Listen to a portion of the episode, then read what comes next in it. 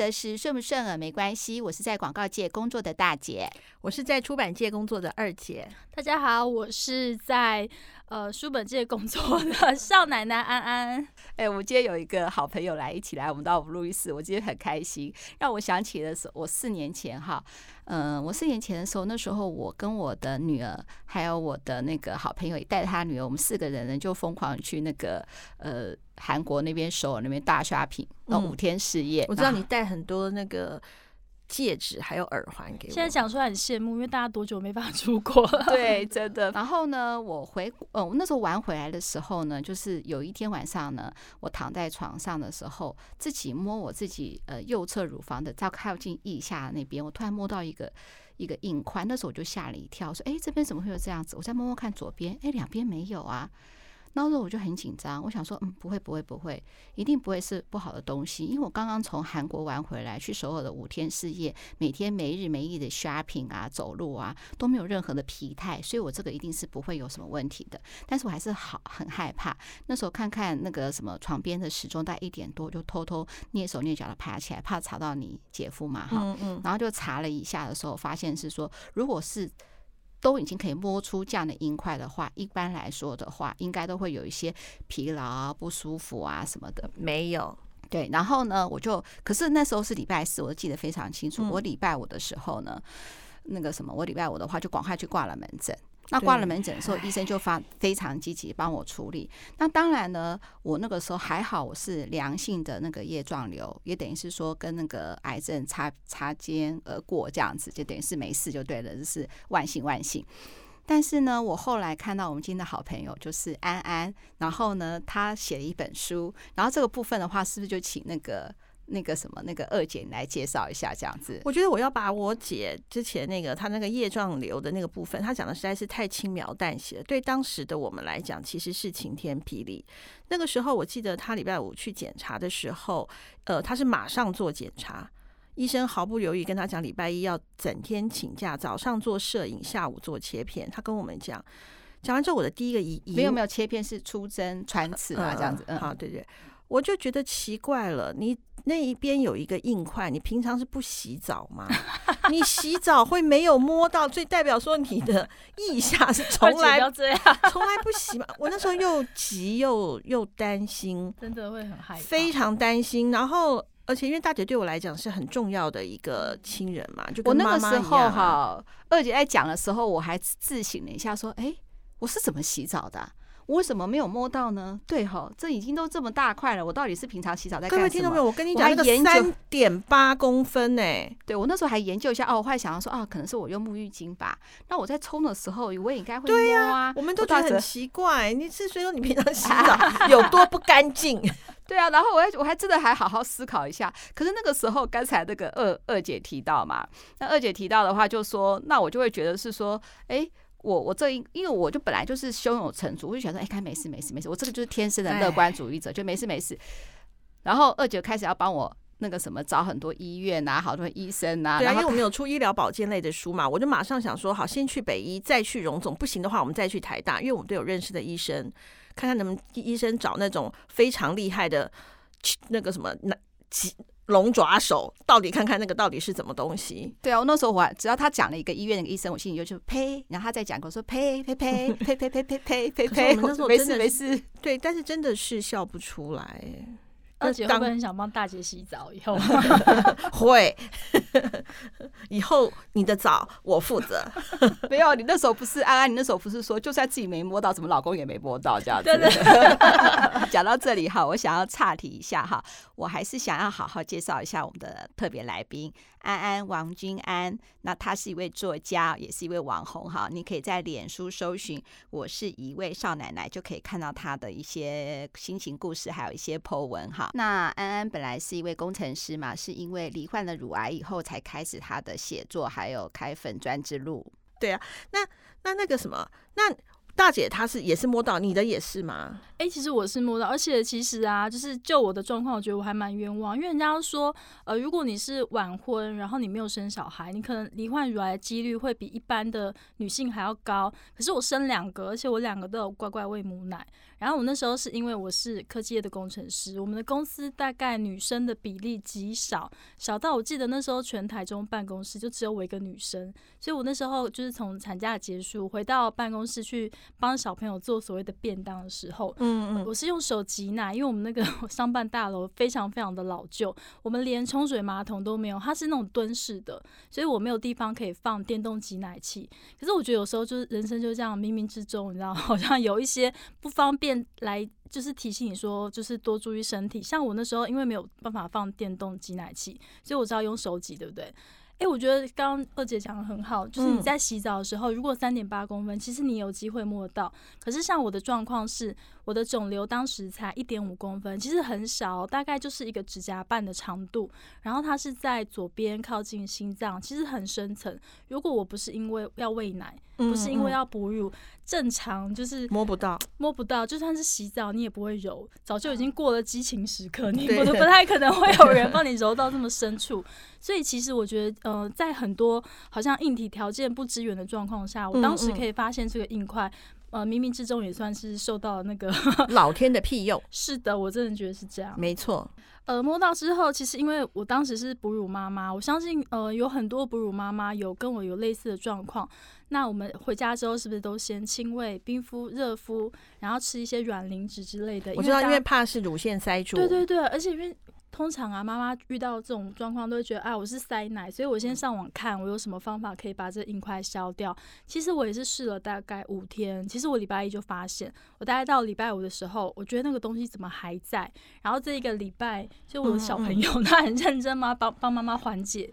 然后那个东西都硬硬的，所以我就决定，呃，我隔周下周一我要去看医生。嗯，哎，我觉得我自己做这个决定是还蛮快，而且是蛮有效率。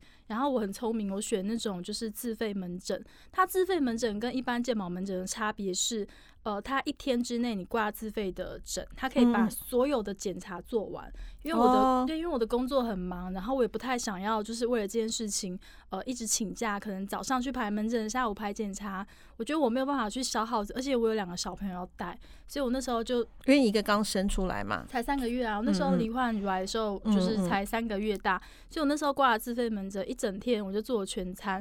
呃，可是，在做全餐之前，其实我有先就是出诊。呃，医生说，呃，照你的状况，你的年纪通常不太可能会是恶性，嗯、而且我的乳房摄影还有超音波都是非常非常圆的，大家就是都有个 common sense，就是说，哦、呃，通常恶性肿瘤它的就是规就是边缘会比较不规则，所以就是。恶性肿瘤长得比较丑，好的长得比较美，比较圆。正常是这样，上游新生嘛。可是可是我的那个就是伪装，就是非常厉害啦。我的非常圆，然后医生说应该是良性的腺瘤，因为搭配我的年纪，然后搭配我就是有哺乳过程。可是我觉得我很聪明耶，我总是要夸自己聪明。我跟医生说。呃，可是我觉得它长得有点快，因为我我们公司每一年都会排员工健康检查，然后当年度因为我怀孕，我没办法照 X 光那些，我几乎都是排乳房相关的，譬如说是乳房超音波、腹部超音波。所以那时候我跟他说，我明明前年的八月底没有拍到东西，可是我隔年的一月我去看医生，其实这样前后加起来大概不超过半年。哎呦，就长得很快哎。然后医生就说，哎，那通常长得快的不是好东西。医生这样直接讲哦。对啊，可是他这样讲的时候，我就你知道 心就凉了，因为毕竟我们在整间这密闭式的空间，嗯、医生就好像是一个主宰一样，他说什么大家都会对都会主宰到你的心情，所以从他嘴巴吐出来的话，就是会当时就是影影响我蛮深的。可是我还是故作坚强，我跟他说，那这样的话，我们我应该要怎么配合治疗什么？他就说你先不要想，我先帮你拍一个出针切片。嗯、那出针切片就当下立刻做，就像订书机一样，哒哒哒哒打四针。我那时候也是，对那个做这个，那要打，那要打。麻药吗？呃，要打麻药。他旁边小针，然后他有个针穿进去，啪一声，然后拿出来，是不是？你跟我一样？呃，我我有先打麻药，而且你知道我是一个酒国女英雄，我的酒量很好，我每次都跟就是医生讲说，拜托麻药下重一点，不然我没有，就是我还是会感觉到痛。然后医生不以为意啊，他心里想说，这么这么个小小手术，因为切片真的算是很小很小，他说还好吧，然后他就打打打打四下，我痛到不行，他就说你不要抖。让我打完剩两针。我说好痛，他怎么可能？我就我就冷冷的看他，我跟他说，我不是讲我酒量很好吗？可是真的，呃，三天之后我就接到一个诊所的电话，那诊所电话就通知我说，王小姐，你要你要回诊来看报告。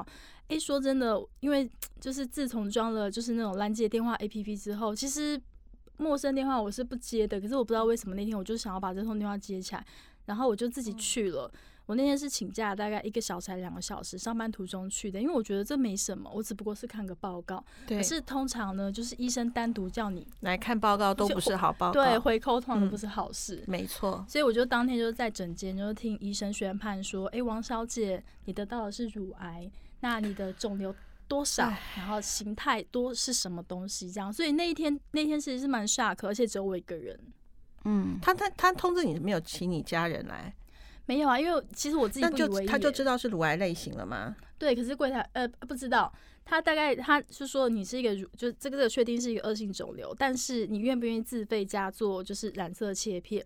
为什么要做这件事情？因为通常如果你是去医院挂号，嗯，那这个这个部分是健保一路就会就是支付过去的，嗯，那可是因为我是在外面的自费的乳癌诊所嘛，嗯，然后那时候他就跟我那个那个医生其实蛮好，我觉得算是我第一个贵人，他就跟我说他的同事。呃，以前在某个医院，他现在转到中国医药学院去了。他说，如果你就是交通上没有什么就是不方便的话，我希希望你可以过去，而且我希望你可以就是带着这边的染色切片报告，你直接挂他诊，他就直接安排就是后续的疗程。那我那时候觉得，哎，时间就是金钱，对，那种大家大家知道，离癌这件事情就好像。你本来好好的，可是有一个人放了一个炸弹，或是感觉放一个什么蛊虫，然后我经常看 过我家小说那种中蛊哦，你会觉得很害怕，你会很想要赶快把它拿出来。所以我觉得我三天都不能等。其实我当下想要立刻冲去中国医药学院挂号，嗯，对不对？嗯，你就会觉得有一件事情在里面，就是很不安心。所以我那时候就跟他说，没关系，呃，要自费多少钱做染色切片没问题。我希望我就是可以就是在这一周就顺利挂到中国医药学院。嗯嗯，然后然后就染色体弄完之后就可以知道什么。对，然后然说真的，哎，就是大家年轻女生嘛，就是妈妈，就是谁不 Google？我一拿到那个染色切片报告，就是心都凉了，因为大家知道乳癌啊，就是有蛮多种形态的，大致上分三种。嗯、那我的那一种形态叫三阴性，就是说它对荷尔蒙受体，然后它对就是标靶等等的都是没有用处的，它是一个最麻烦、最棘手的，因为它有高复发、高死亡跟高转移率，就三高。天哪！乳癌界的三高，所以它是三阴性乳癌。那我那时候拿到那切片报告的时候，医生还没有讲解嘛，因为我那时候还没有挂到诊。我礼拜四拿到报告，我礼拜五要去挂诊。我就对啊，因为呃，其实要是谁谁不过，我就像我姐那时候跟我讲答案的时候，我们也马上 Google。通常大家都会 Google，可是我那时候 Google 就是。呃，发现三星这么糟糕的时候，嗯，就是心，心里都心都凉了，心里想说：天哪，我这么年轻，我那时候才三十五岁，小孩很小，嗯，然后我老公那时候就是一直也是在上网查，他就说拜托不要是三阴，拜托。可是就是这种通常墨菲定律是这样，所以枕边人千万不要有内心有什么想法，通常就是都都会中反面的。然后那时候我发现我自己是三阴之后，呃，我当天晚上我就立刻开了粉专。开粉砖，对，我就开了粉砖，嗯、我就要就是纪念我就是离癌的这一切。为什么呢？因为其实我在 Google 搜寻的时候。大部分的三阴性都没有好结果，必须坦白说，不论你现在听众是你的家人、你身边的亲友，或是你本身，是不是刚好就是正在可能离癌的困扰中？的确有一些乳癌是非常凶猛的，其他癌症也是总是会有，那么比较难对付的那几个。然后我刚好就是中这个，所以我那时候在上网查的时候，我发现呃有一些就是可能罹患三阴性的癌友们，他们也试着要记录。这个离癌的过程，可是通常最后就是看不到他的下一篇，呃，这结果可能就是他就是已经功德圆满了啦，就是做完人生的对，离苦得乐了。可是呃，对一个就是新手病友来说，这个是一个非常非常就是蛮蛮蛮受打击的事情。对，然后刚好我的小朋友也太小，我女儿才三个月，三个月，但他是可懂什么？对啊，就我不舒服她不会懂，可是我那时候就想说。呃，既然如此的话，那我本身是比较喜欢讲乐色话、比较爱开玩笑的人。我希望可以开一个粉丝专业，不但是把我自己离癌的过程记录起来，那主要也是给我两个女儿看，就是让他们知道妈妈曾经经历了什么事情。不管我有没有，就是就是 fighting 到最后，或是最后的结果如何，至少他们可以从文字中认识妈妈，而不是从老公的嘴里啊，或其他人都很失真，你知道？嗯，所以那时候我开粉丝专业，其实主要目的是这个。那我后来发现，其实蛮多的，就是癌友们，呃，互相鼓励之中，然后也有人会觉得，感动、欸，对，也有人会觉得，哎、欸。你好像记录了半年、一年，你好像过得也还不错，突然会觉得没有那么恐怖。即便你是三阴性的，你好像也可以过来。所以后来会有蛮多就是呃遇到相同困扰的女孩子私讯我说，就是还好我有开这个粉砖，还好我有出这本书，让他们知道，呃虽然化疗不可避免的痛苦，开刀不可避免的难受，因为毕竟外形会改变，可是你至少还可以保有你的一些什么，或者是你并不是。就是立刻就没有这条路，或是人生走到据点，所以我还蛮感谢我自己当时就是开粉专的决定。嗯嗯然后我的女儿们就是他们以后看到这一段，我觉得也可以给他们一些启发，因为毕竟女孩子啊，现在再怎么说男女平等，女孩子要付出的一些呃生活上的努力跟压力，其实仍旧没有减少，尤其是女生遇到很多挫折跟挑战，真的。那不管她以后遇到什么，我觉得身体健康这件事情呢，比起可能失业破产啊，或者是比起你就是婚姻啊、感情上，或是其他种种的，她可能都必须要被摆在首位。我以前不会觉得。是健康很重要，可是我现在会觉得，那既然如此的话，我也想要写给我的女儿看，就是妈妈曾经遭遇了健康上面这么重大的打击，那呃，我可以用就是乐观跟积极的态度面对。那你们遇到了可能以后失恋或者是什么其他失业什么等等等等，你至少也要拿出勇气来。我觉得我很佩服你，其实你那两本书我都看了，然后一个就是我是一位少奶奶嘛，对对对，对，然后那个另外一个就是人生来一碗酸辣汤嘛，哈，对，来一碗人生酸辣汤，对。来一碗人生酸辣汤，我觉得我看完这两本书的时候，我心里头都第一个就是最佩服，就是你这一开始的勇气，成立这样的一个粉砖，然后可以这样子把自己的本来是应该是说对子女的爱吧，或是对自己的一个记录，就还让那么多人都喜欢你这个部分。呃，其实成立粉砖啊，有好有坏。说实在的，因为我刚确诊之后，嗯、呃，医生跟我说，大概每三周就要化疗一次，那可能会有一些什么什么副作用。哦，那时候还蛮紧张，问他说，嗯、呃，我可以正常上班吗？然后他就说，他想要正常上班。对我，因为哎，毕竟这样刚结婚刚买房，那、嗯、房贷在后面。对，我知道，我从书上看到。对对对，压力金钱会有金钱。因为像我们这种年纪，算是三明治癌友，就是爸爸妈妈呃，可能刚退休，然后你你的小孩还很小，你刚好就是在那中中间阶层，其实没有人可以帮得了你，不像就是比可能比较呃年长长辈的癌友，他可能可以就是每天固定运动啊、散步什么，我们不行呢。我们要工作，不然小孩那么小，谁要养，对不对？嗯，所以那时候我第一个首选是我跟我的主管讲，部门主管说这件事情。呃，其实我当时没有料到我的主管会跟我说，那你要不要留职停薪？因为我其实只是我很单纯，我跟他告知说，呃，我可能会有，就是可能三周会请一天假，因为其实我在我的心里我已经盘算好。呃，就是不影响工作表现的状况下，我可能礼拜五进去打针，然后顶多礼拜一请假休息。那我六日是不是就可以好好平衡一下这个药物反应？可是没想到我的主管他跟我说，呃，那你要不要留职停薪？因为他的爸爸也是癌症患者，他看着他的爸爸就是一进医院之后开始做化疗，就就不容易出来了，他就会变成一直没有行为能力，一直在卧病在床这种程度。所以他其实也是好意，可是这也是一般人第一个反应。哇，你生病了，你要被剥夺你的工作权，你可能很多事情你不能做了。所以我在成立粉砖的时候，其实这个这个这个正面反面的声音其实一直有。然后当时也很好笑啊，我我苹果日报是第一个采访我的媒体杂志。嗯、那苹果日报它毕竟它的那个广告的受众很多嘛，嗯、所以在 PTT 也有人转我的新闻。然后下面因为我也是乡民的、嗯、PTT 的资深乡民，那我就在下面看到一个评论，他就说：“哦，女儿好衰哦，妈妈快死了。”然后下面还很多人加一加一加一。呃，我必须说，因为这个。不认识的人啦，就是讲话都会比较那个，他可能现实生活中不会这么刻薄，可是有的人在网络上就会有这种留言方式。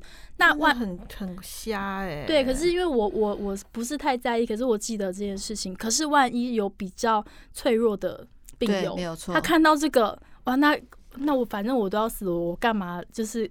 那么辛苦治疗，走这一招，会打击到很多人的就是信心跟他的勇气。所以我那时候觉得，虽然我写粉砖公布我的病情，对我来说，对我个人生活来说，其实是造成困扰的，因为毕竟可能邻居啊。主管啊，同事啊，嗯，他们都会用异样的眼光看待。可是综合来说，我也许会帮到很多不认识的人。对，我后来觉得这个粉砖是蛮有意义，非常有意义。不过讲到这个职场上，因为我自己也是一个老板哦，你这样讲其实真的有提醒到我。因为有的时候当，当比方说像。假设我之后我的同事他离癌必须要化疗的时候，我第一个念头就是让你要不要留职停薪。但是我并不是为了我要省薪水，而是我我觉得我这样子有体贴到他，所以其实我应该就是看他自己的决定，而不是马上就冲口而出。而且确实你讲到了他的工作权，我们第一个脑袋头没有想到这个，第一个想到的就是你要不要回家休养。可是对，而而没有对，可是没有想到说，其实你们是想维持正常生活的，虽然生病了，对不对？对，因为其实你看哦，就是生病，呃，我们人都在赛跑嘛，生病就好像你突然跑着跑着，哎，你也没犯错，你没摔倒，你没挡到别人，然后裁判就说你先出来。让别人先跑。我觉得我知道那个心情，可是我相信也有些老板觉得说，你这边上班搞不好就会影响你的工作，也会有这种人。他一定会觉得是说，你以前可以加班，你现在没办法加班了。然后你可以配合，你现在没有办法配合了。很多老板他要求的绝对不是说你只要你只要九点上班，六点下班，他一定会觉得说，如果你身体健康的话，你可以付出的更多。那你这样子一点弹性都没有给我的，会不会影响到其他的公司同事呢？这个也会影响到。你看像。你也知道嘛？职场，你刚才还说安安说我们那个女生多不容易。你看，他有的有些双薪家庭，他要早一点去接小孩，早因为你结婚之后，你早点要 接小孩，或者甚至是说刚才是说那个挤母母乳这个部分嘛。我就有一个朋友，他说他居然就有同事就说，他每次都花很多时间去挤。母乳就是挤母奶嘛，哈，然后他说这样子真的是他的工作时间就比较少了，那我们这些人就还要去开 cover 他。法定是半小时啦，可是就是法定挤奶时间半半小时。对对对，就是哺乳猫。可是可是问题是，大姐讲的很好啊，就是同事或是主管也许没有对你说你去偷懒。或是什么，他可能不会讲，可是，在心里在打考绩的时候，年终考绩的时候，他就会觉得，那你好像只能算零点八个人力，因为你的同事帮你补足了其他的。而且女人也会为难女人哦。假设他的假设他的同事他会说你，你、嗯、你就是这样子。可是殊殊不知，像像之前我们我有一个同事嘛，也是为了挤挤奶问题，我还是说，哎、欸，那我们刚好换一个呃办公室的据点的时候，他第一个反应就倒是说，哎、欸，我换到那边工作，我挤奶会不会方便？而且我的路。路途怎么办？如果如何冰奶，一大堆事情都有那个，又何况是安安，他现在他生他现在生病了，然后那别人又会用怎样的眼光去看待他？对啊，嗯，这样子有点严肃，我稍微来把它转换一下好了，因为我也有看他这个，我是一位少奶奶，我觉得它里头有很多的东西，其实是用非常幽默的情况来文笔来写的。诶，你而且他这次呢？我特别请他把他第一次买假发的那个照片，很坏，而且很坏，一定要放在我们的脸书。各位听众们，你一定要去看他的那个假发，太经典了。拜托你讲一下你第一次买假发的、那个。我我我要先事先声明，我后来的照片都很漂亮，可是 你可以给 before after 啊，因为因为我后来还有接的就是就是帮。假发的业配，对，我后来还有就是帮就是某一间假发公司就是做 model，因为我要先说，就是你如果看到那种广告漂亮的名模戴假发好看，那不是废话吗？那个他们什么发型都好看，可是一个普通地方妈妈，而且我头围就没有收书人，我头围五十六公分，我要找到适合的假发不容易。然后我那时候就看了一个就是仿妆的粉专，就是她就是一个很漂亮的女孩子，她会画很多欧美妆，然后她有在代购卖一些。假发，我有一次我就看到他画了一个很漂亮的欧美妆，然后戴了一个泡面头假发，然后他说泡面头可以让你的脸变小。各位，我头大，所以所以脸绝对不会是小的。那我就想说，哇，它这太美了吧！而且又重点是很便宜，然后我就买了。买回来之后，我就拍了人生第一张。地雷照片。你是你是明明就是已经在记纸上看到自己觉得很好笑，就想来记录一下就对了，是不是？对，因为我觉得那个实在太经典。我我跟你讲，我我看他。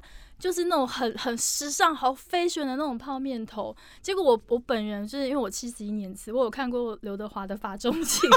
你们各 位，如果你们有看过以前港片啊，就是法官不是都要戴那个帽？对，律师跟法官不是都戴一个就是白色的假发？对我我我跟你说，你们到时候上网看那个照片，就是那个样子，然后只是咖啡色，太惨太悲惨。我那时候觉得人生受到打击，因为其实我哎。欸我我说真的，我去看医生的时候，我第一个问题不是问他我什么时候会死，我问他说：“哎、欸，我会掉头发吗？”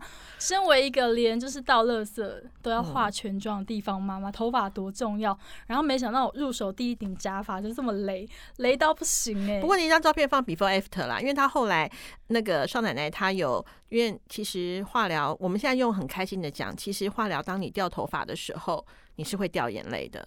你是会掉会哭，狂哭。对，哎、欸，我其实是一个女汉子。那时候我确诊的时候，我只有第一天晚上有哭，而且我的哭声被我老公盖过，所以我后来就有点哭不出来，转头安慰他。我后来都没哭哦，直到我真的开始掉头发的时候。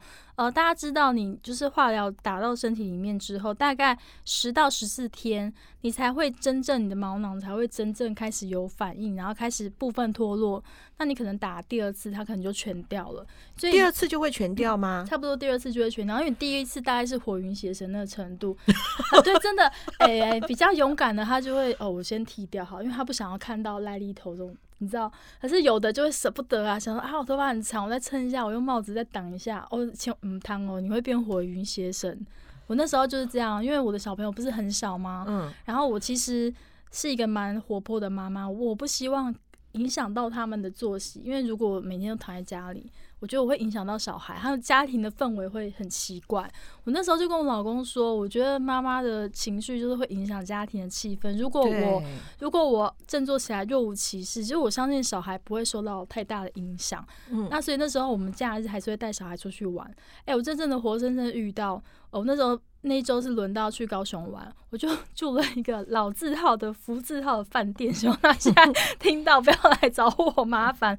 我就在那里洗头的时候，刚好是轮到大概第三次化疗，差不多该差不多快该该掉光的时候，我就在那个淋浴间就冲水，然后冲水之后，我就心里想说，哎、欸，怎么会这样？那个。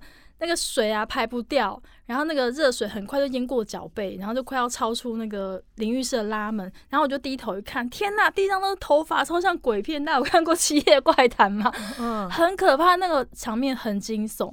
可是其实当下是觉得好难过，因为我还在玩呢、欸。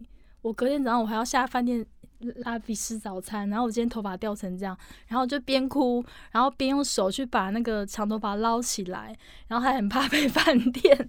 就是隔天被他们的 complain，然后就赶快捞，赶快捞，捞完之后就是边哭，然后边把那个澡洗完之后，我就出来，头发包着，我就跟我老公说怎么办？头发掉完了，然后老公说没有关系，你不是有带假发来吗？就那个法官那个，就是法官那个，对，因为因为因为那时候还没有经验呢、啊，就是还、还、还不就是法法官那个先带着，然后我老公一说这个，我真的很想哭，我心想说。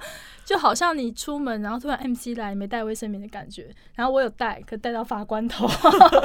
我真的当下就是就想哭又想笑，我想说我不知道、啊，我不知道大家听的感觉怎么样。其实我真的很佩服安安。你看他叙述他这个事情的话，他都可以用轻松幽默的方式来讲，可是我觉得这个好难哦。虽然二姐一直提醒我，就说：“哎呀，不要把这个话题讲的那么严肃。”可是我真的好佩服他、哦啊，因为我真的是听众朋友，真的是就是呃，我们也会贴那个链接，他的那个我是一本我是一位少奶奶，她真的是用一个非常非常非常幽默的口气去讲她整个离癌的过程，真的很棒。对啊，那我们而且你一定要把你那张把关是不是？对的。然后呢，包括他后面他就当然就会很会那个，然后还有就是。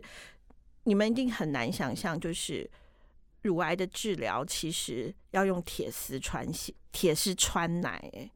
我觉得这也是我一开始为什么要把书本写的这么详细，因为大部分可能如来书籍可能会着重在心情，如果如何开示自己，然后如何化解这些悲伤。可是我的书本比较特别的部分是，除了它文笔比较好笑之外，重点是我把所有的治疗步骤写得非常详细。因为我 因为身为一个就是重度爱好 Google 的人，我发现很多人在就是。写治疗过程的时候，常常都会可能一笔带过。譬如说，我那时候呃遇到要做手术，因为我是局部切除，那我的治疗方式是肿瘤在身体里面的时候，我先做七次化疗。那这七次化疗去看我的肿瘤在身体里面对药物有没有反应。嗯，嗯，其实很不幸的，前三次。都没有反应。我跟大各位报告，我一次化疗的药是四万多块，那前面三次完全就是十几万丢到水里。日本来回住希尔顿都够了。然后重点是我很还又想到 出国，很想啊，因为刚刚大姐在讲韩国的时候，我就心想说 好痒啊。对，可是那时候完全没有反应的时候，其实当下是觉得你很认真考试，可是你不但没有考一百分，你甚至连及格线都达不到，那种挫折是很可怕的。那我后来就是。医生就帮我换药，换完药好不容易可以控制住那肿瘤，至少不要长大，那我就开刀。可是，在这个过程当中，大部分的人都不会跟你讲的很详细，可是我书本就会特地写的很详细，尤其是在开刀的时候，因为我是做局部切除。对，呃，为什么我要做局部切除呢？是因为考虑到我的年纪，其实那时候才三十五岁，我的医生也很年轻，医生才四十五岁而已。他说，呃，以往啊，大部分的人。听到乳癌两个字，都会觉得好像我就是以后会就是胸前就是会一片平坦，只剩两条疤这么可怕。然后他就说，因为我很年轻，然后考虑到我以后的生活品质，他希望呢，我可以就是接受他的建议，是做局部切除，加上后面后续三十次放射治疗。他说，就医学文献来说，临床上这样子复发几率其实是跟全部切除不相上下。那我考虑完之后，我就觉得，哎，好啊，那我就做局部切除。可是局部切除有个很重要的 重点，我也是到那个。手术当天才知道，我书里面有一张叫做“就是铁丝定位”。在切奶奶大会前，切奶奶大会是比较幽默的说法，可是其实当你躺在那个病床等着人就是推你进去手术室之前，呃，那个心情是很恐慌的。尤其是我做局部定位，嗯、你知道吗？我前一天我已经做了前哨淋巴的，就是定位，那个东西是从啊 这个。这个是很健康的东西，就是从内部 打一个很粗的针，那个针管之之粗的，就是打什么打一个针？内剖啊，哦对啊，因为我不知道会不会十八禁被消音，我讲中文可以吗？可以讲中文，就是从你的乳头打了乳乳头旁边那个乳晕的部分，嗯，打了一针极粗的那个针是不锈钢的管子，然后。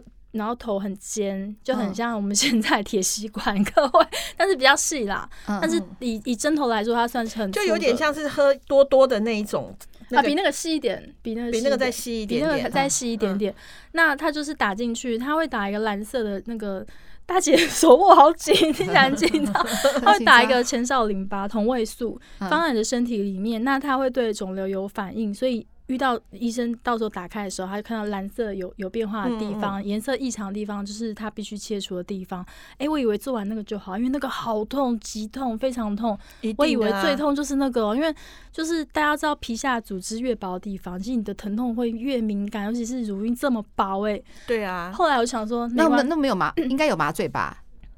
因为他酒喝，他刚刚不是有讲吗？哎、欸，我酒量好，所以麻药没用。我有点忘记那一针有没有麻醉，可是因为那一针打得很快，然后而且那一针很粗，其实什么麻药好像就。没差了吧？对，因为麻药你又要打一针，这边再打一针。不是我这，那反正就很痛，就对了。很痛，我记得很痛，痛到我就是我刚刚讲说我是女汉子，我只有哭两次，一次掉头发，一次确诊，那是我第三次，因为扎下去是生理痛，生理哭，就是生生理的泪水飘出来，不是难过，是太痛了，对，痛哭。然后隔天我想说没关系，隔天我就等着。但晚上还有个插曲，太好笑，因为我在中国医药学院就是等着开刀，嗯、开刀然后旁边就是中友百货，然后后面又新开了一个文心秀泰，我跟我老公还跑去看电影，想说哎呀，就是开刀三天不能出门，然后我老公也坐不住，他说我们先去看电影。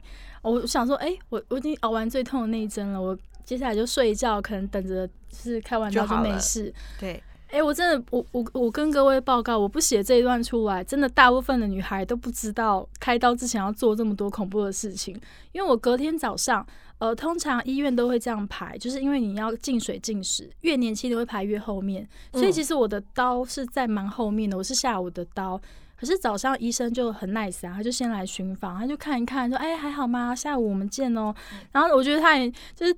也蛮妙的，他看完我之后，他就回头要出门前，哎，又转过来，他就说：“哎，你铁丝嘞？”我说：“什么铁丝？昨天打了一针，我又打。”他说：“不是，你的铁丝定位怎么还没做？”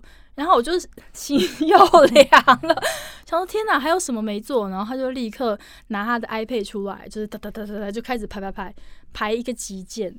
然后就是要叫我去隔壁栋大楼，因为其实那是一个教学医学中心，它有医学院，然后它有它有很多栋不同大楼，中间是有接驳车。我知道，就跟台大一样，有很多栋。对，它是中部最大的一间医学中心，嗯嗯嗯，所以那时候他就说我我你去立夫大楼放个铁丝，但是我是在癌癌症大楼。然后我就想说，地夫大楼他不是走路要十几分钟，他就说你坐接驳车。然后我就想说，哎，坐接驳车那不是人很多吗？然后立刻就有一个，你知道病房不是都会有个引路的志工，对，他们就带着病历，哒哒哒，就王小姐，我带你去做铁丝，就连戴头巾我都来不及，很赶哦，因为我所以你光着头，连眉毛都没有，对，然后穿着一个医院的衣服，还不能穿内衣。对，因为因为本来本来就没有穿，因为我们要去做铁丝定位，所以我就这种状态下就跟着那志工飞奔，因为他是急件非常赶，我可能距离开到大概只有两三小时，我要赶快去插那个铁丝定位，所以我就跟着他飞奔。大家知道那个所谓的接驳车就叫每站都停。所以他会在 A B C D E 好几栋大楼这样哒哒哒哒，而且呃在医院附近出没很多可能业务药厂业务啊，啊医生啊民众大家都衣冠楚楚拿手机，然后就化妆漂漂亮亮拿公事包，哎、欸、只有我一个人穿着病人服，光头、嗯、没有眉毛没有睫毛，然后就是而且没有睫毛，他特别强睫毛你知道，因为因为因为我我我那时候有跟我就是出版社的编辑说，拜托我的书本。一定要帮我画睫毛，对睫毛很执着。我就那个状态坐上接驳车，在等车的时候就已经觉得就是很想要缩到地板里面。然后我还坐接驳车坐了两站，到了所谓的立夫大楼。哎、欸，这这这段过程我在书里有写，也很痛。我已经我觉得前一天、那个、他是怎么铁丝是穿到肉里头吗？对啊，可是其实最痛的不是穿到肉里头。大家有没有做过乳房摄影？有有嘛，对不对？夹扁，夹夹夹奶很痛，嗯，而且就是坊间谣言说胸部越小的，就是越痛。那我就是属于痛的那一种。不是胸部越大越痛吗？没有。后来我的医生有给我个解释，他说你的乳房组织越致密的，你感觉到疼痛的程度会越明显，尤其是年轻人。我觉得听他这样讲，我舒服很多。也不是小哇，他蛮会讲，他好会，不是小胸部才痛，他说因为年轻，你的乳房致密才会痛。那夹的过程是这样：你进去之后，先用乳房摄影的机器夹很紧，夹到你没有办法动。通常我们拍乳房摄影，不就是可能哒哒哒，可能三十秒、一分钟放开？哎、我全程十几分钟那个状态、夹那么紧哎、欸，然后再因为他要边看 X 光，然后边看你昨天做那个同位素的那个位置，还有你的肿瘤位置，然后要插那个针，就有一个人在那个控制室里面，然后有一个人在控制室外面，然后他们俩就互相沟通，然后找对位置，要把那个很长的铁丝插进去。那铁丝我觉得，因为他插到我肉里之后，然后他还要那个有那个有打麻麻药了，有打，可是问题是夹奶很痛。对对对，因为那个对对对对对，我知道。因为乳房摄影那个机器真的非常非常痛，然后那个铁丝啊插进去之后，然后他折了一个直角，要包要从衣领穿出来，因为大家知道病人服是左右开襟的，他会从那里面穿出来。哎、嗯，其实我觉得穿出来。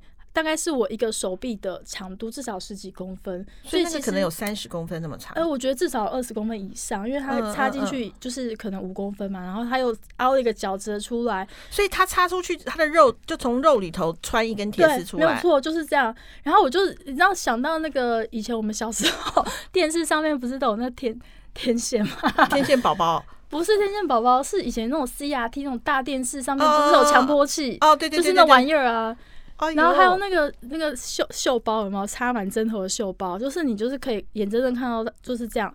然后他怕你血丝出来吗？没有血，没有血。他怕你，他还怕你移动。他在上面包很厚的纱布，然后跟贴胶带，然后叫你压着因为其实如果你我我是下午的刀，然后我早上十点十一点做这件事情，他怕他怕怕位置，对，他怕我不小心就是 shift 掉，他说他叫我手压住，我就这样压压压压到下午可能三点多吧，因为我记得我前面的刀也都有 delay，压到三点多我才开始开刀，欸，哎，哦，手都麻了吧？麻，后来就后来我就是不敢动，就平躺，我也不想压了，我就平躺都不要动。也不要上厕所，就这样，就这种状态。所以其实大家都很轻描淡写说：“哎呀，你不要担心呐、啊，睡觉就好了。”可是你通常大家不知道睡觉之前要做多多事，所以我不写出来，真的还蛮多人会不知道。其实这个状况就是你真的人在医院的时候，你真的是有一种待待宰的 待宰的动物的感觉。可是你也不要害怕，因为毕竟这不就是一天的遭遇。你真的一定要把这个东西拿出来，开完刀，你才有机会恢复健康的身体。所以我我还是尽量会用比较好笑的方式去把这些写完。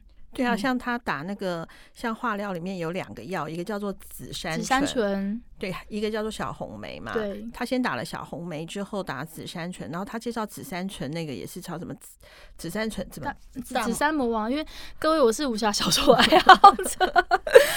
因为紫山准那个东西呢，你就讲《倚天屠龙记》里面的那个紫山龙王啊，紫山龙王各个颜色嘛，就是对啊，对啊，就是最漂亮的那个，就是混血儿嘛。就是因为呃，我打了维之体小红梅，我小红梅还用自费，因为那时候呃，其实我本身我的心脏不太好。那大家都知道，化疗药多多少少对你的身体一定都有损害，它不是那么完美，只杀癌细胞，然后其他都就是没关系。你连掉头发、嘴巴破，然后手烂这个东西都是小 case。其实我那时候很怕，就是它会影响到我的心肺功能，所以我就自费选了维肢体小红莓。那我打完三次之后，一点效果都没有，医生就说：“ 好吧，接下来我们要来换药了。”那换药我会另外帮你加一个东西叫铂金。铂金 就是那个铂金，很贵的铂金。铂金包那个铂金，对，就是那个铂金。那铂金就是通常会是会让你躺平、躺好、躺满再起不来那一种。然后我那时候就搭配紫杉醇，那这两个组合那时候对我来说就叫做就是大魔王，所以我给他取了一个外号，就是紫杉龙王，这样就写在我的书里面。其实这样写起来很好笑，可是我实际上在打的时候，哇，那个礼拜真的很惨，因为我小红梅的药效副作用还没过，然后紫杉醇跟铂金的药效就来了。我都不知道我那两个礼拜怎么过，很可怕。不写真的会忘记，所以 所以我觉得人脑还蛮厉害，就是对于不开心的事情，他会帮你就是 淡化这，对对对，自动 delete 掉。可是那两个礼拜真的很惨。然后我在打那个药的时候啊，呃，我是礼拜五先打，打完隔天早上医生礼拜六都会查房。那医生查房的时候就跟我说：“哎、嗯欸，我真的觉得你就是超乎我预期耶。”他要想要勉励我。我说：“怎么了吗？”我很客气，我很喜欢我医生。他就说：“因为呃，我这个。”组合这种组合这种药量，我打好打满，就是有点超出你就是体重跟那个计价范围。他说只有百分之五十三的人可以熬完这个疗程，但是我看好你。然后我那时候心想，熬完这个疗程就就是另外有另外四十七的就拜拜了，功德圆满了。因为其实打化疗最怕的就是你会因为承受不了这个药物，不是放弃，是你会有并发症。因为在打铂金跟紫杉醇。我在打小红莓的时候都还好，可是铂金跟紫杉醇差点让我的白血球归零，因为因为你白血球，你你知道，就是你没有办法，就是嗯嗯嗯，你连喝生水都不能呢、欸，因为如果有一点细菌，你是不是很容易败血症？对，其实很多人化疗不是因为肿瘤本身就是失去生命，它常常都是你突然住院住着上呼吸道感染，然后你突然败血症，突然这个那个。然后你你可能就、哦、对就走了，对对对，嗯、所以医生的意思不是说因为这个药物致死，嗯、而是因为这个药物带来的副作用可能会非常的强。哎，那我讲到这边，我我我我不得不不不插话一下，你的白血球归零那个时候，你女儿生病，你还赶到医院去？可是没有办法，因为讲、嗯、你讲一下，因为我有看书，那听众朋友可能没有看书，你讲一下。呃，因为我那时候确诊的时候，我小女儿不是三个月大吗？然后我就一边治疗，然后一边带小孩，而且还一边工作，然后还一边还房贷，然后还一边写文章，我做了好多事情，还要假日还要带小朋友出去玩，对。可是没想到，哎、欸，我觉得我做的是还蛮蛮蛮一百分的。可是我觉得上天就是会跟你开玩笑。那时候我的小女儿。呃，突然就是发高烧两天，然后的他很可怕，他的脸色变得土灰色，就是面无血色。嗯、因为我小女儿就是大家也可以上我的粉专看，她其实蛮长得非常非常可爱。就是通常妈妈说哎没有啦，可是我必须老实说，我小女儿真的很可爱。然后那时候她大概在我治疗的后半段，就是化疗的尾声时候，呃，他突然因为就是发高烧入院。那第一次入院，他的发高烧症状就是蛮特别，他全身起疹子，他有草莓舌，然后他高烧不退。那这有几种可能，第一个可能是医生写猩红热，后来证实不是；然后医生写肠胃型感冒，后来证实不是。还有一个叫 Kawasaki 川崎症，就是儿童的后天心脏病。那后来，呃，因为我那时候入院的时候，我觉得。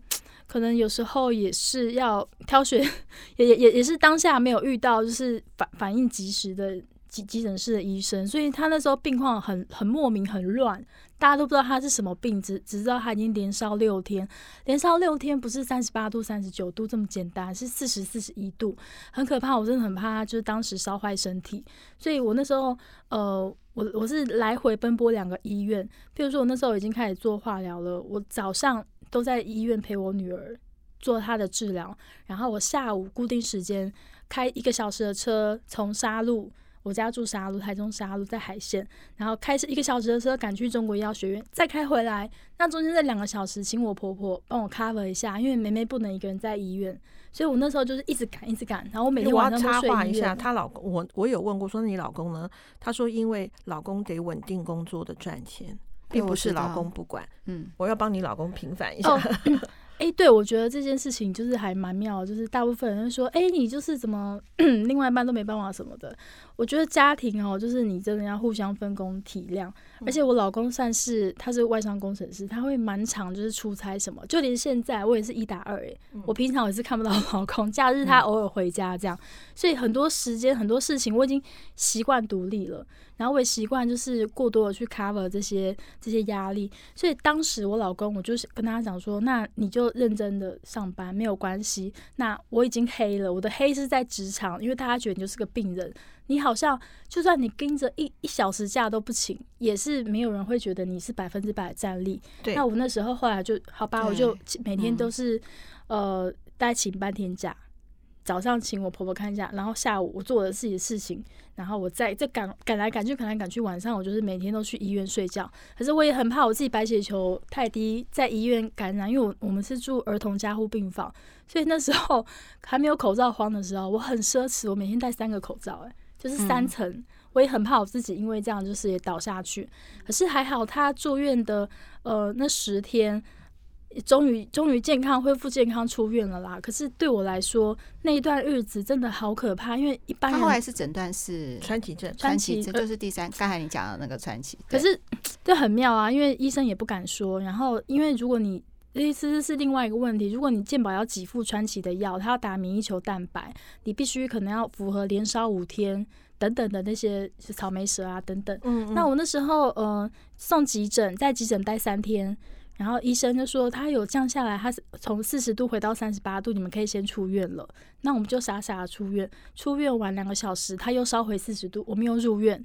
那但是这个叫做记录中断，没有连续五天，不满五天哦，它是等于是三天加三天。天哪！对，所以那时候我我医我我医生就问我老公说：“你们愿意的话，你自己花四万多块打免疫球蛋白。”我说好。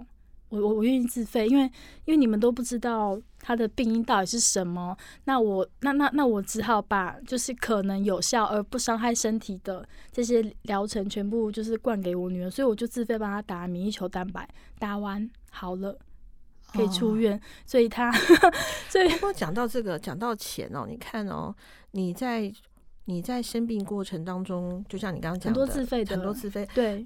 我就想到最近那个那个那个社团里面骗你们钱，那个真的很可恶哎、欸。呃，我要跟听众朋友就是稍微讲一下，就是呃，房间有很多就是。精神性支持的病友团体啦，就是可能互相就是乳癌协会、啊，对对对对对，或者是可能一些乳癌社团，FB 很多乳癌社团。嗯，那大部分人都是好人，可是也会有一些居心不良的。像我们最近就遇到一个，呃，她明明没有生病，一个女孩子大概三十几岁，她是三宝妈妈哦，她有三个小朋友，她假装是病友，而且她演戏演全套，她真的剃光头。对。他真的剃他为了要，骗钱，他把头发给剃了。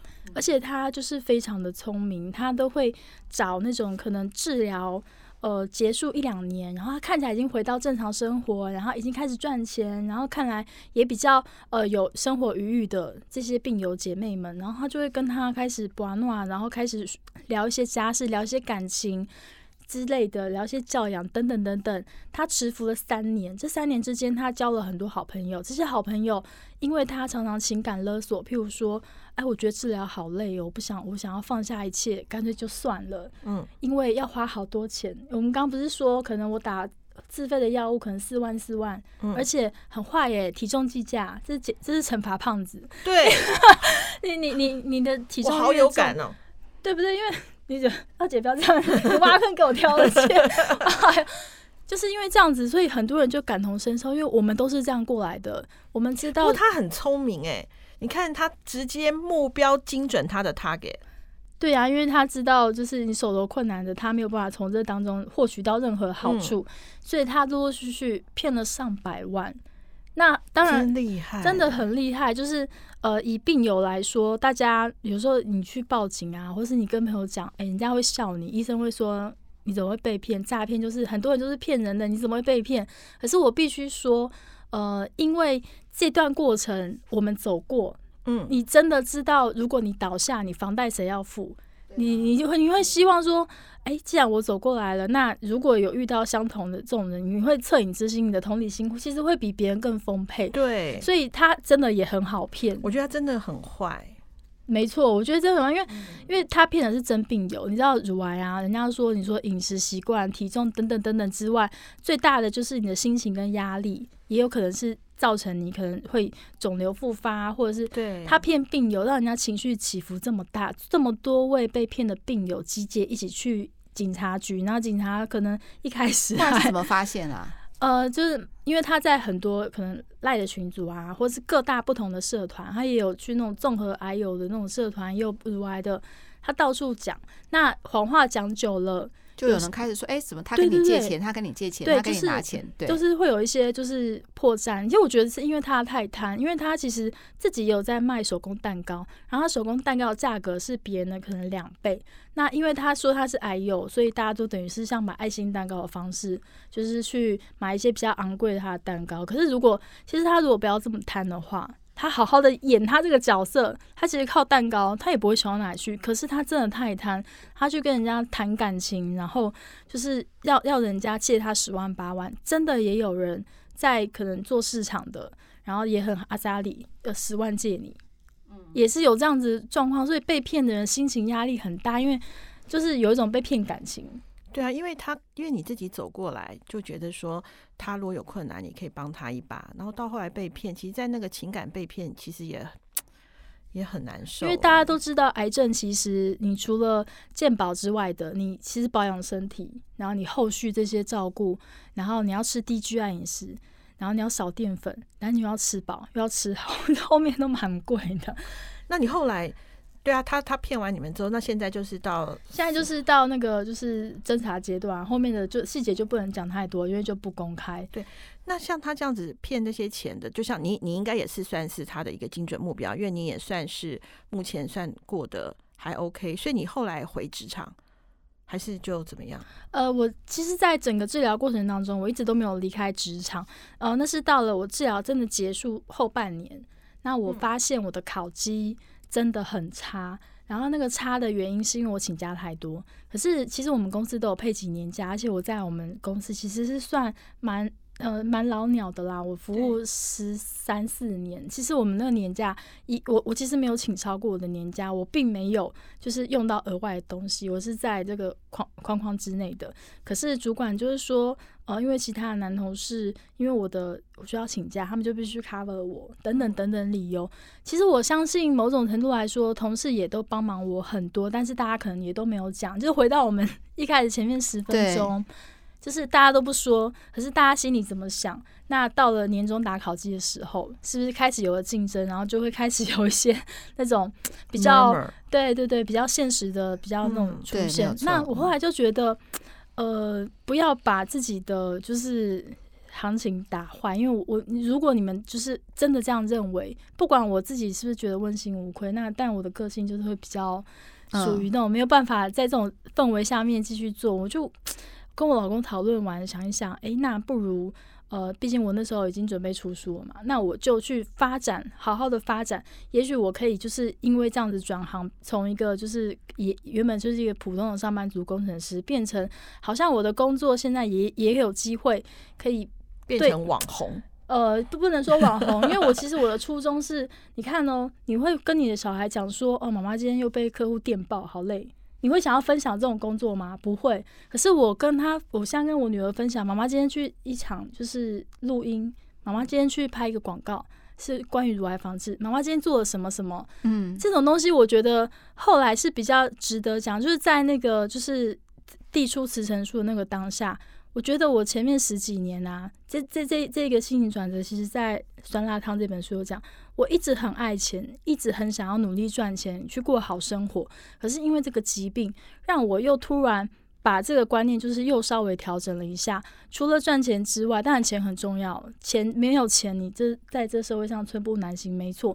可是我能不能找到一个平衡点，是我的工作可以够自由，边照顾我的身体，然后边又留下一些什么给女儿？对，尤其是呃，我我现在觉得还蛮自豪，就是虽然妈妈赚的钱没有像以前那么多，可是至少我今天可以跟她分享我的工作内容是什么。对，没错。我觉得这个是还蛮蛮。蛮蛮不能说不能算是因祸得福啦，但是我觉得，我觉得我蛮佩服少奶奶的，就是她都很能够享受当下。啊、真的要想，哎、欸，因为每每常常会有很多人都是因为小事啊困扰自己。嗯，就是我我我是跟自己说啦，你就每每个人都有开心按钮跟不开心的按钮，嗯，你为什么要把不开心的按钮露在外面被人家按了？对，对不对？哎、欸，那你现在？因为你你刚那个三阴性乳癌是八年嘛？你现在几年了？我现在我二零一七发现，所以呃过完二零二零我就满四年了耶，很快、欸。哦，对耶，真的是。可是这四年当中，你要每三个月小追踪就抽血，嗯，然后每六个月大检查，所以你的人工血管还留着？还留着。我的医生跟我说，哎、欸，现在就是大家都流行，就是做完就立刻拆，不要放很久。哎、欸，你排个时间，我帮你拆。我说我不要。我觉得那是护护身符，你有没有听过墨菲定律？我对医生讲说我不想要拆，因为我觉得呃，就是可以最大限度留在身体里面，就是可能五年八年吧。那我就继续放着。以备不时之需 啊！呸！天啊，不是不是这件事情，而是说就是我懂你的意思，就拆了好像就它有点像是护身符嘛，拆了就没事这样，对对对对对，永远都不会用到。对对对，没有错。那那会那个 会不会放在身上会有后遗症吗？他要充充血管，呃，每个月要回就是定期回去医院充个血管，确保它血管有通。然后再来就是，其实人工血管放在身上，呃，比较不方便，就是你不能做胸外扩的动作，你的手最好是不要往后转，就是超过可能三百度这样，然后。再来就是不要提重物，可是这些事情呢，我在带小孩的时候一定都做啊。小孩随便都超过五公斤，怎么可能不抱他？嗯。但是这三四年来，我觉得我跟他也是相处愉快，而且我在我的书里面给他取了个名字叫钟硕。我觉得钟硕住在我身体里面还蛮开心的，很棒，很棒。对啊，好啊。那你那其实那这样子，你算是离开职场之后。做你网红生涯都不会沮丧，呃，沮丧的时候，就像你酸辣汤里头啊，呃，大家大家就是各位，就是我们不能讲太高尚的东西，我们要讲实际面的。沮丧在哪里？以前每天星巴克不会痛。现在久久喝一次路易莎，沮不沮丧？有差，真的有差。嗯，就是当你一样跟你的同学一样念研究所，一样毕业，一样进入好公司工作，然后当你一帆风顺，然后每一年的年收都会比前一年高的时候，你自己对自己会蛮有期许，然后你又可以换车干嘛的，你会觉得人生比较美好。可是三十几岁突然被中断。然后你等于归零，从头再来。网红说起来很好听，可实际上你就是你要自己去找接案，自己找 case，然后要针对你这个人。以前我因为我我的本科是化学系，我是化学研究所毕业生。当你投入这个世界之后，你以前读的化学好像对你来说你的学历好像都不重要，没有人在看这个，你要重新归零去走这一段，其实落差是很大，也常常会自我怀疑啊。最常怀疑我就我老公，他前面两年就我刚离开就是职场的时候，他就会说：“哎、欸，你这个月有接到案子吗？有收入吗？” 会开始 review 稽核你，对，他就每天在每个月在那边集合我，然后看我的户头，然后就说：“嗯，厂商怎么钱还没有下来？你要不要催催他？”然后我就跟他说。呃，其实现在都是这样子的，大家就是跑完流程都要第二个月才会给你钱，他就很不能接受。他心里想说，不是做完立刻就要领钱吗？所以其实这两年我我也是跟他一直磨合很多很多的，就是那种呃转换跑道之后会出现的小摩擦。所以其实你说会不会觉得落差？哎、欸，落差很大耶。可是这这种事情，除了你自己可以去调配，好像也没有办法有人可以帮你。对啊，不过我觉得你真的转换的不错，这个是我们真的。我真的值得学的耶，就是这样的转换，你也都没有沮丧，也没有憔悴，还把自己打扮的依旧这么光鲜亮丽。大家有空一定要去看看他的粉砖，我我吃香的喝辣的。我我放那个法官的时候，我一定要放 after，让大家会对那个印象太明确。我们今天二五得十真的很开心，邀请到安安哈。其实我再跟大家再介绍一下，她是我是一位少奶奶跟来一碗人参酸辣汤的作者，然后本身也是。网红嘛，有经营他的粉砖。那我们会在我们那个就是我们的节目姐姐那边会留下详细如何加入他的粉砖，或者是留下这些书的讯息。有很多东西，今天算是我们二五得十做的最长的一集，真的。然后也谢谢，就非常开心能够听到现在。我不知道是说你的你听完这个节目是不是跟我一样有满满的一些感动，也满满的一些疑问。因为我其实已经看完这两本书，我都还想再回去再回味一下。然后呢，能够安安给我们带来很多的。感动。那我呃，就是到印象最深刻的，就第一个，他罹癌之后成立粉砖，就是想说用不一样的心情去跟所有自己亲朋好友，或者是说想感感染更多的人，让他们知道说他的心路历程，或者是说他第一本书说他提提到是说他很多他在对抗病魔的时候，很多点点滴滴，他都把它记录下来，也希望是说一样有这样子呃的遭遇的朋友，或者是你身边有呃，就是可能是。亲人或是朋友也有同样的状况，然后你看看他是怎么样去，不管是在医疗的过程、心理的过程是如何去战胜乳癌的。那另外，他的第二一本书是讲，呃，来一碗人参酸辣汤，就是从呃他得病的过程，回想他他的童年，然后以及他的老公、亲子以及很多的相处，其实连我这个五十几岁的大姐都从中那个得到很多，对，或者不过哈，反正我就是这么的严肃啦。二姐接下来您讲了。对啊，你这样讲的好像政令宣导。其实我觉得，我觉得，嗯，真的很值得看，因为它真的很好读。因为安安也写不出。什么艰涩的文字，他就是用很平易近人的去访，就像他刚刚访谈，他怎么访谈的内容，他就是怎么写他的内容。当然里头的过程他会交代得更清楚，包括呃是他的生命中的贵人叫冲哥，他是怎么鼓励他去面对这个癌症的，包括他到后来没有回职场之后，他怎么去面对他的，不论他的财务状况、亲子状况、夫妻状况，因为其其实当一个家庭的，尤其是。妈妈的离癌，其实对家庭的冲击，并不像他讲的这么的，好像很快就过去。他怎么去转换？他怎么，呃，怎么讲？就是让自己更勇敢的去面对，去撑起这个家里头，让这个家庭，让他的孩子不受到任何的影响。我真的觉得是为母则强。所以各位听众朋友，如果说你呃听完这我们今天也谢谢你啦，听了这么长的节目之后，如果你有任何的问题的话，或者想要知道安安。还有其他的问题的话，你都可以留言给我们。如果大家反应热烈的话，你就会有第二集。大家快去留言，救救地方妈妈。好，那我们今天节目就做到这里了，拜拜，拜拜。